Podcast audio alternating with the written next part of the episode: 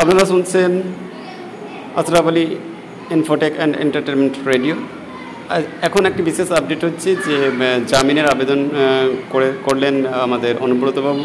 আদালতে পৌঁছে গিয়ে অনুব্রতবাবু মোটামুটি আসানসোলের সিবিআইয়ের বিশেষ আদালতে তার শুনানি শুরু হয়েছে এবং তিনি শারীরিক অসুস্থতার কারণ দেখিয়েছেন এবং দেখিয়ে তারপরে আদালতে বিচারক রাজেশ চক্রবর্তীর এজলাসে জামিনের জন্য তিনি আবেদন করেছেন।